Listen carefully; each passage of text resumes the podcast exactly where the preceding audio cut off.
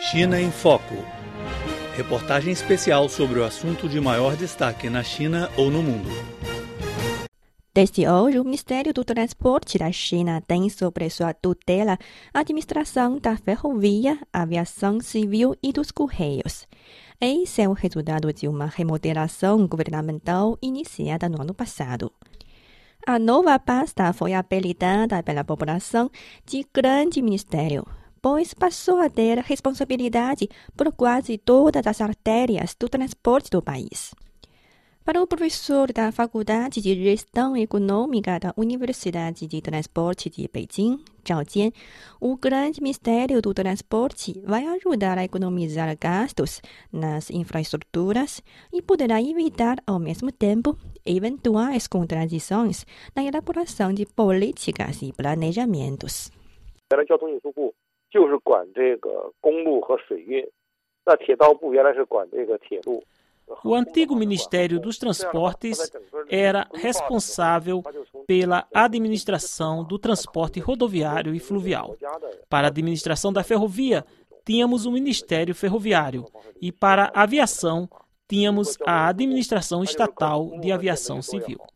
Assim, cada instituição fazia o seu próprio planejamento conforme seus próprios interesses e nem sempre levava em consideração os interesses do país. Para o antigo Ministério do Transporte, seria melhor se houvesse mais estradas, e para as autoridades ferroviárias, o objetivo era promover a construção do trem-bala. Isso gerou um desenvolvimento inadequado da estrutura do transporte. Com as reformas, promover o transporte de forma integral é a meta principal do novo Ministério do Transporte. Para tal objetivo, o Ministério vai elaborar novas estratégias, políticas e os projetos de lei e de regulamentos. A mudança, de acordo com Zhao Jian, vai acabar com o alto custo de transporte e de logística. 所以说，现在的我们国家就是这个物流成本高。 Atualmente, o custo de logística do país é bem alto. Uma boa explicação para o resultado está no número reduzido de trens. Os produtos que deveriam ser transportados pela ferrovia, como carvão e aço, são transportados por carros. Essa estrutura inadequada se reflete também na entrega rápida das encomendas.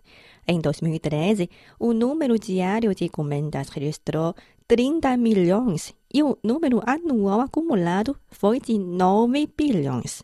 O setor, porém, tem sido afetado pelo alto custo de transporte. Peng Qiyuan, diretor da Faculdade de Logística da Universidade de Transporte do Sudoeste da China, vê com otimismo a influência do grande Ministério do Transporte no setor de logística. 一体化的综合交通运输体系的构建本身对呃一个提高我们的运输效率方面，它都能够起到一个非常好的一个协调的作用。O sistema complexo do transporte vai elevar a eficiência do setor, como, por exemplo, o transporte combinado com o marítimo e ferroviário ou rodoviário e ferroviário. Essa combinação será mais fácil de ser organizada sob um único controle, como é o caso agora do Grande Ministério do Transporte.